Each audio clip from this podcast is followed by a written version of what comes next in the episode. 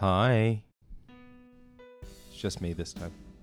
It's actually just going to be me the whole time. Uh, this is a little bit of bonus content that I wanted to put out there. This is the edited version of a poem reading I did on my Twitch stream. Uh, this is something I've done a couple times on my Twitch stream, twitch.tv slash whack nicholson, uh, which you can definitely follow me on there. I would deeply appreciate it. I do not stream with any sort of regularity, although I would like to start. Um, and I do like to do readings.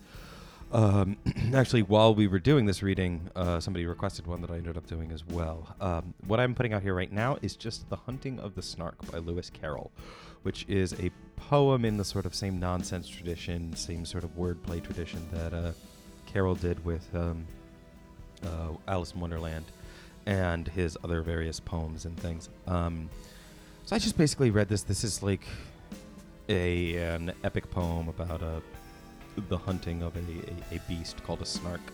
Um, so I don't want to really go crazy in the way of intro. If you feel like listening to that, that's for you to decide. I think it's a fun little poem.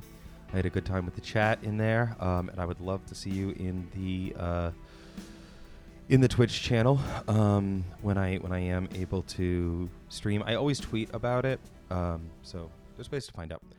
Um, but if this is something that is interesting to you, uh, podcast guy reading a old poem, uh, then you are in a strange amount of luck for somebody with such a specific interest. Um, but here it is for you. I'm just going to fade it right in. Uh, kind of starts abruptly. I forgot to read the title and everything.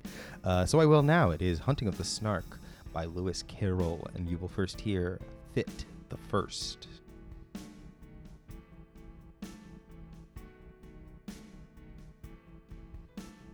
Just the place for a snark, the bellman cried as he landed his crew with care, supporting each man on the top of the tide by a finger entwined in his hair. Just the place for a snark, I have said it twice, that alone should encourage the crew. Just the place for a snark, I have said it thrice, what I tell you three times is true. The crew was complete and included a boots, a maker of bonnets and hoods, a barrister brought to arrange their disputes, and a broker to value their goods. A billiard marker, whose skill was immense, might perhaps have won more than his share, but a banker engaged at enormous expense had the whole of their cash in his care.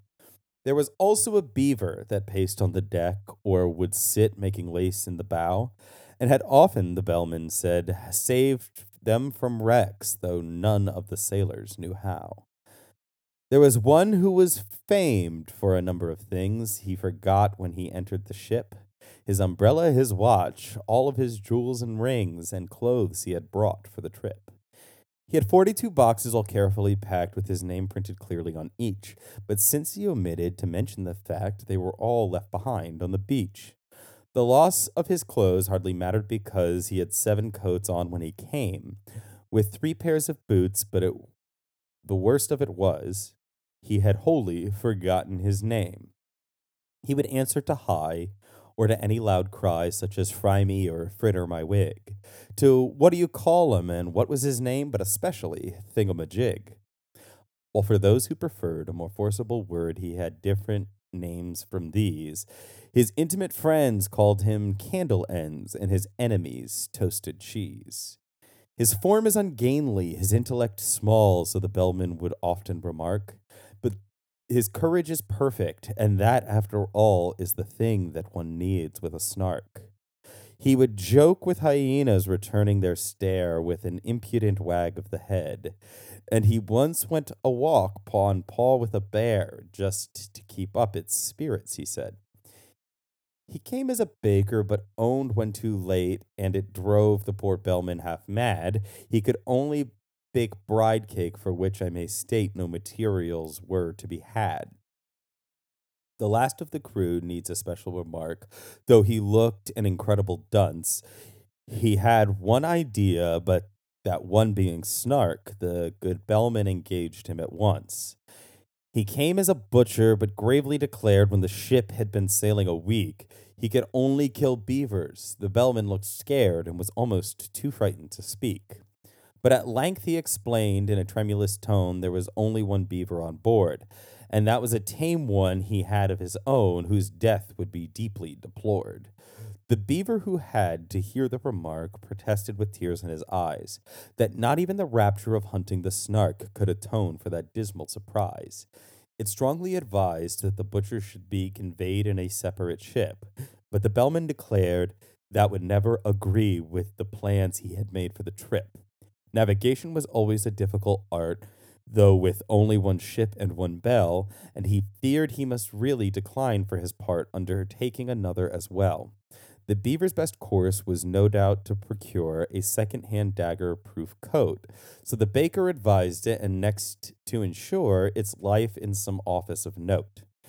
This the banker suggested and offered for hire on moderate terms or for sale, two excellent policies, one against fire and one against damage from hail. Yet still ever after that sorrowful day, whenever the butcher was by, the beaver kept looking the opposite way and appeared unaccountably shy. Fit the second, the bellman's speech. The bellman himself, they all praised to the skies, such a carriage, such ease, and such grace. Such solemnity, too, one could see he was wise the moment one looked in his face. He had brought a large map representing the sea without the least vestige of land, and the crew were much displeased when they found it to be a map they could all understand. What's the good of Mercators, North Poles and Equators, tropics, zones, and meridian lines? So the bellman would cry, and the crew would reply, They are merely conventional signs. Other maps are such shapes with their islands and capes, but we've got our brave captain to thank. So the crew would protest that he's brought us the best, a perfect and absolute blank. This was charming, no doubt, but they shortly found out that the captain they trusted so well had one notion for crossing the ocean, and that was to tingle his bell. He was thoughtful and grave, but the orders he gave were enough to bewilder a crew. When he cried, Steer starboard, but keep her head larboard, what on earth was the helmsman to do? Then the bowsprit got mixed with the rudder sometimes, a thing as the bellman remarked, that frequently happens in tropical climes when the vessel is, so to speak, snarked. But the principal failing occurred in the sailing, and the bellman, perplexed and distressed, said he had hoped, at least when the wind blew due east, that the ship would not travel due west. But the danger was past. They had landed at last with their boxes, portmanteaus, and bags. Yet at first sight, the crew were not pleased with their view, which consisted of chasms and crags. The bellman perceived that their spirits were low and repeated in musical tone some jokes he had kept for a season of woe, but the crew would do nothing but groan. He served out some grog with a liberal hand and bade them sit down on the beach, and they could not but own their captain looked grand as he stood and delivered his speech. Friends Romans and countrymen, lend me your ears. They were all of them fond of quotations. So they drank to his health and they gave him three cheers while he served out additional rations. We have sailed many months, we have sailed many weeks, four weeks to the month you may mark, but never as yet, tis your captain who speaks, have we caught the least glimpse of a snark. We have sailed many weeks, we have sailed many days, seven days to the week I allow, but the snark on which we might lovingly gaze we have never beheld till now. Come listen, my men, while I tell you again the five unmistakable marks, wheresoever you go, the warranted, genuine snarks. Let us take them in order. First is the taste, which is meager and hollow, but crisp, like a coat that is rather too tight in the waist, with a flavor of will o' the wisp. Its habit of getting up late, you'll agree that it carries too far when I say that it frequently breakfasts at five o'clock tea and dines on the following day. The third is its slowness in taking a jest, should you happen to venture on one. It will sigh like a thing that is deeply distressed, and it always looks grave at a pun. The fourth is its fondness for bathing machines, which it constantly carries about, and believes that they add to the beauty of scenes a sentiment open to doubt. The fifth is ambition. It will next be right to describe each particular batch, distinguishing those that have feathers and bite from those that have whiskers and scratch. For although common snarks do no manner of harm, yet I feel it my duty to say some are boojums, The bellman broke off in alarm, for the baker had fainted away. Fit the third, the baker's tale. They roused him with muffins. They roused him with ice. They roused him with mustard and cress. They roused him with jam and judicious advice. They set him conundrums to guess. When at length he sat up and was able to speak, his sad story he offered to tell, and the bellman cried silence, not even a streak, and excitedly tingled his bell. There was silence supreme, not a shriek, not a scream, scarcely even a howl or a groan. And the man they called Ho told his story of woe in antediluvian tone. My father and mother were honest though poor. Skip all that, cried the bellman in haste. If it once becomes dark, there's no chance of a snark. We have hardly a minute to waste. I skip forty years, the baker said in tears, and proceeded without further remark to the day when you took me aboard your sh- of your ship to help you in the hunting the snark. A dear uncle of mine, after whom I was named, remarked when I bade him farewell. Oh, skip your dear uncle, the bellman exclaimed as he angrily tingled his bell. He remarked to me then, and that the mildest of men, if your snark be a snark that is right, fetch it home by all means. You may serve it with greens, and it's handy for striking a light. You may seek it with thimbles and seek it with care. You may hunt it with forks and with hope. You may threaten its life with a railway share. You may charm it with smiles and soap. That's exactly the method, the bellman bold in hasty parentheses cried. That's exactly the way. I have always been told that capture of snarks should be tried. But, O beamish nephew, beware of the day if your snark be a boojum, for then you will softly and suddenly vanish away and never be met with again. It is this, it is this that oppresses my soul when I think of my uncle's last words, and my heart is like nothing so much as a bowl brimming over with quivering curds. It is this, it is this. We have had that before, the bellman indignantly said. And the baker replied, Let me say it once more. It is this, it is this that I dread. I engage with the snark every night after dark in a dreamy, delirious fight. I serve it with greens, those shadowy scenes, and I use it for striking a light. But if ever I meet with a boojum that day, in a moment of this I am sure, I shall softly and suddenly vanish away, and that notion I cannot endure. Fit the fourth, the hunting. The bellman looked uffish, wrinkled his brow. If you only you'd spoken before, it's excessively awkward to mention it now with the snark, so to speak, at the door. We should all of us grieve, as you well may believe, if you never were met with again. But surely, my man, when the voyage began, you might have suggested it then. It's excessively awkward to mention it now, as I think I have already remarked.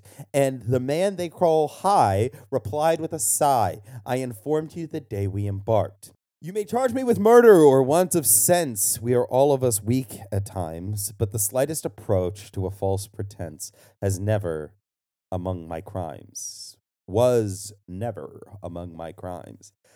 I said it in, in Hebrew, I said it in Dutch, I said it in German and Greek, but I wholly forgot, and it vexes me such, that English is what you speak. Tis a pitiful tale, said the bellman, whose face had grown longer at every word. But now that you've stated the whole of your case, more debate would be simply absurd. The rest of my speech, he explained to his men, you shall hear when I've leisure to speak it. But the snark is at hand, let me tell you again. Tis glorious duty to seek it, to seek it with thimbles, to seek it with care, to pursue it with forks and hope, to threaten its life with a railway share, to charm it with smiles and soap. For the snark's a peculiar creature that won't be caught in a commonplace way. Do all that you know and try all that you don't. Not a chance must be wasted away. For England expects, I forbear to proceed, tis a maxim tremendous but trite, and you'd best be unpacking the things you need to rig yourselves out for the fight.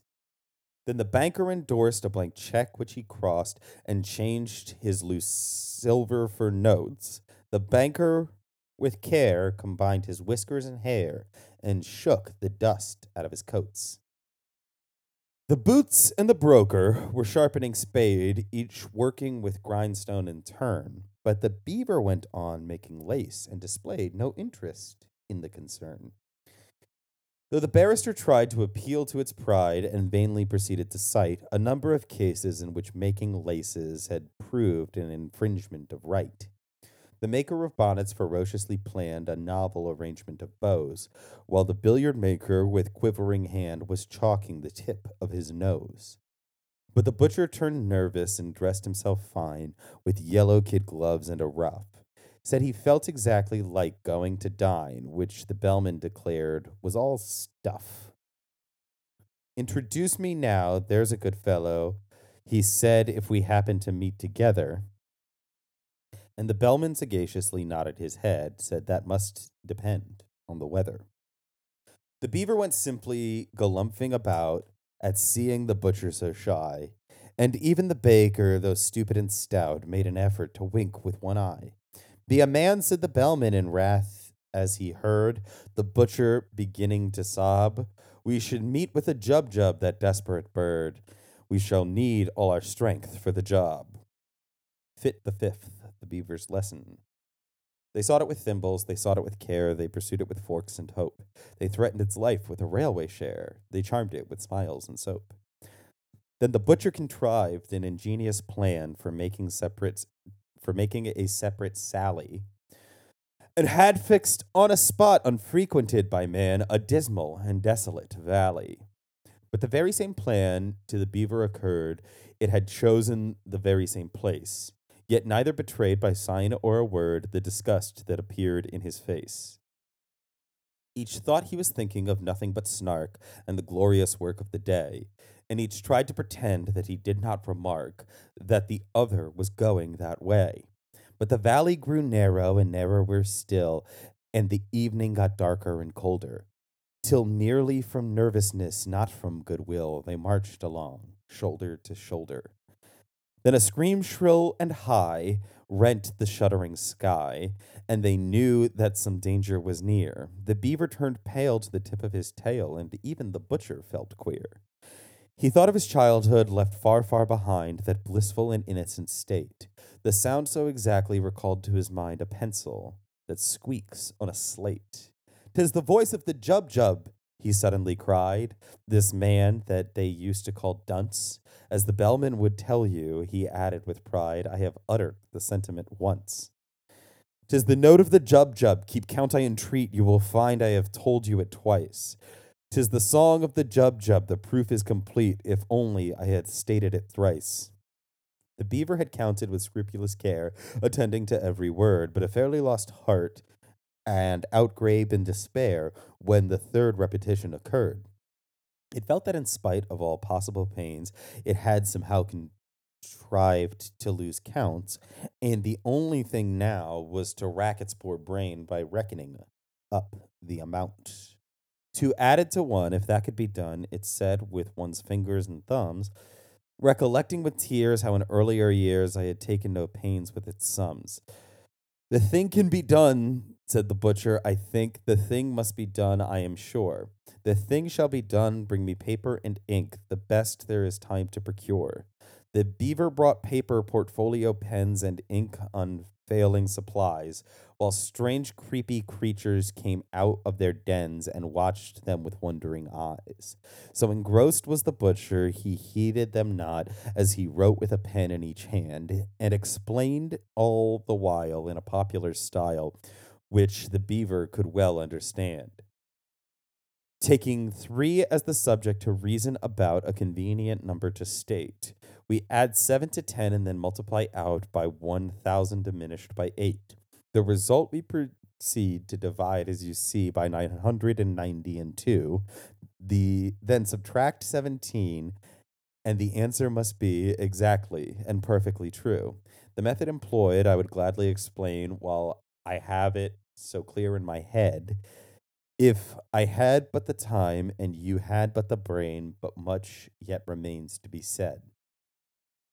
In one moment I've seen what has hitherto been enveloped in absolute mystery, and without extra charge I will give you at large a lesson in natural history.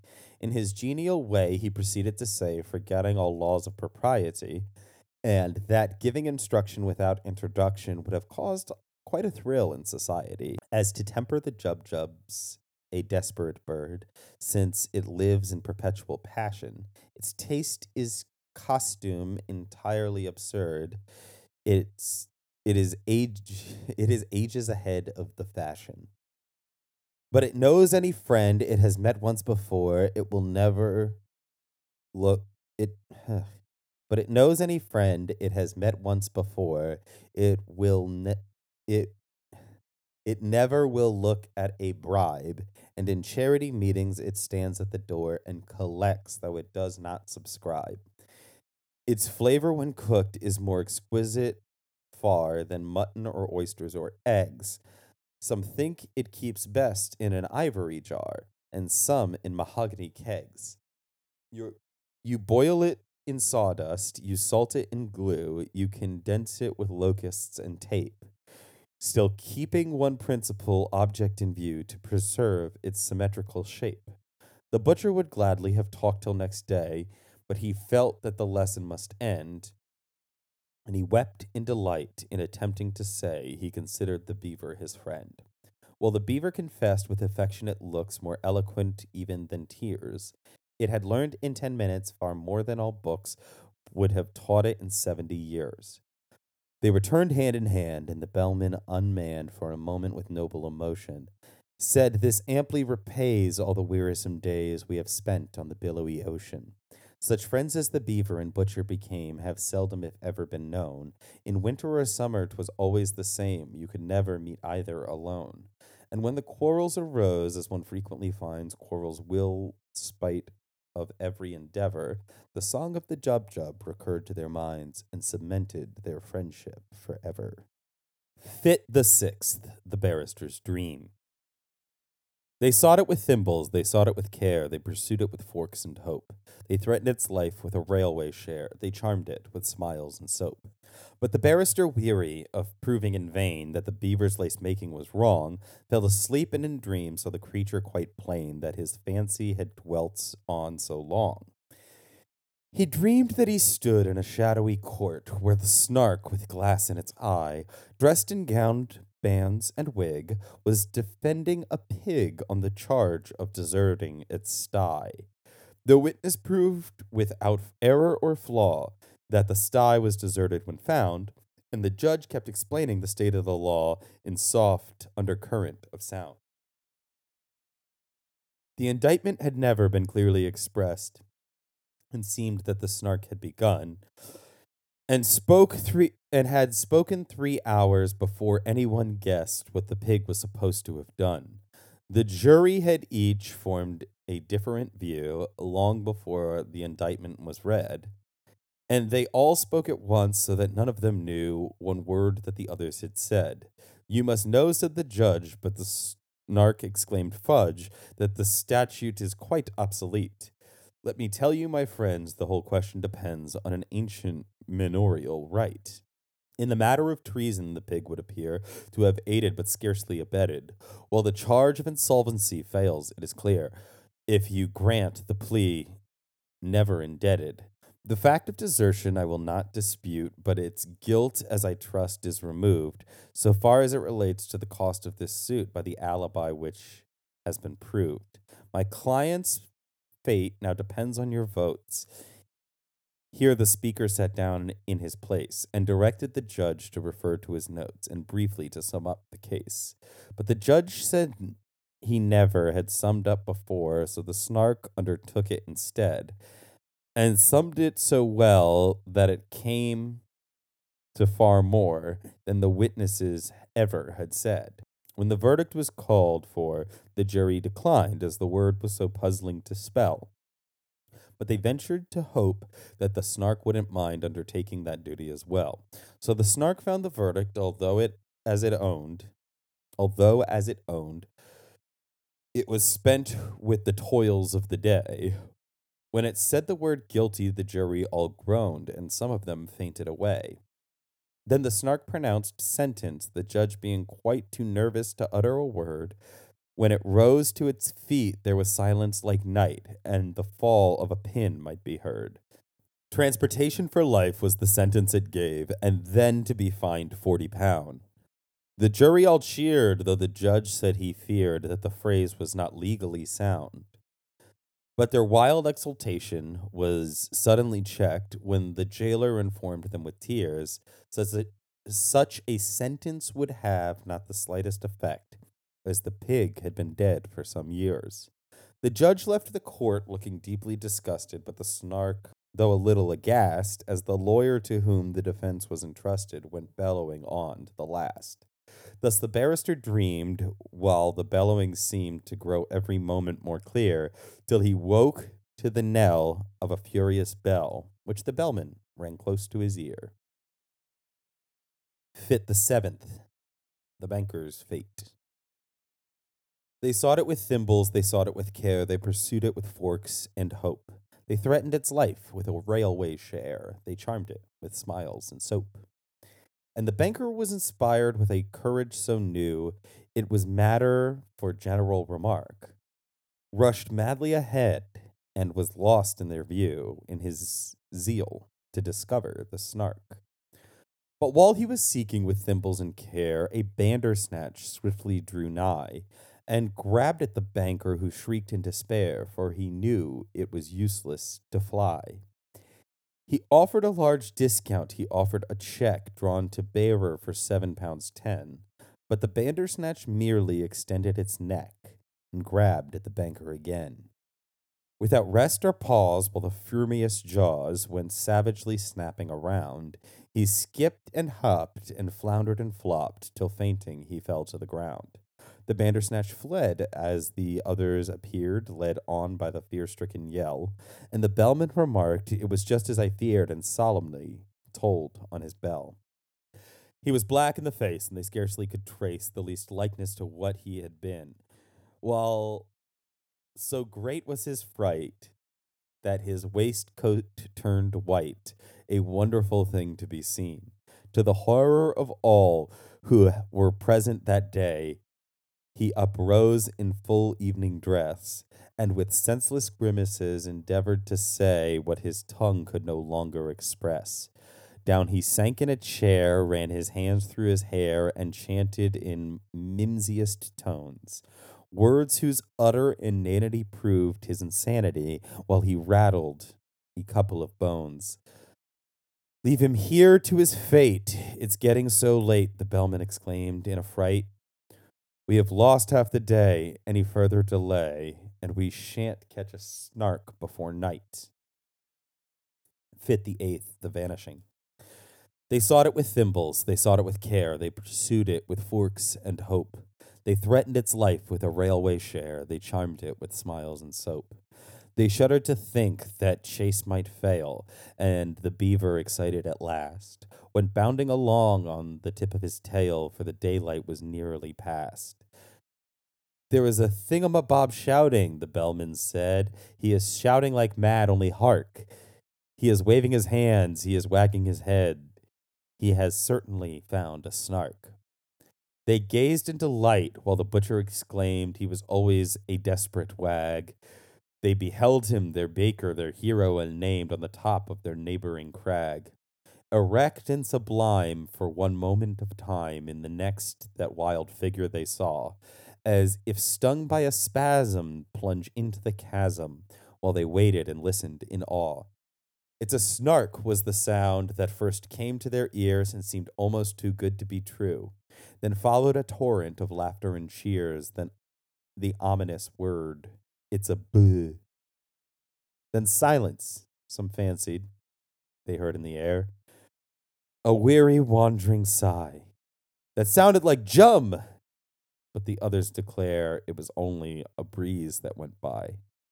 They hunted till darkness came on, but they found not a button, a feather, or mark by which they could tell that stood on the ground where the baker had met with the snark.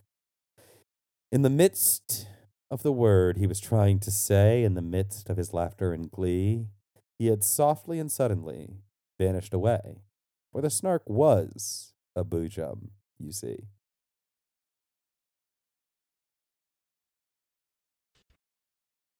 please follow me, Juniper and Caleb, on Twitter. Follow our podcast, Western Kabuki. Uh, and check out any other um, projects that we might have going on coming up. I am being optimistic and thinking I can put my YouTube channel together soon. Um, but even if I can't, uh, we are good people and we deserve love just like you.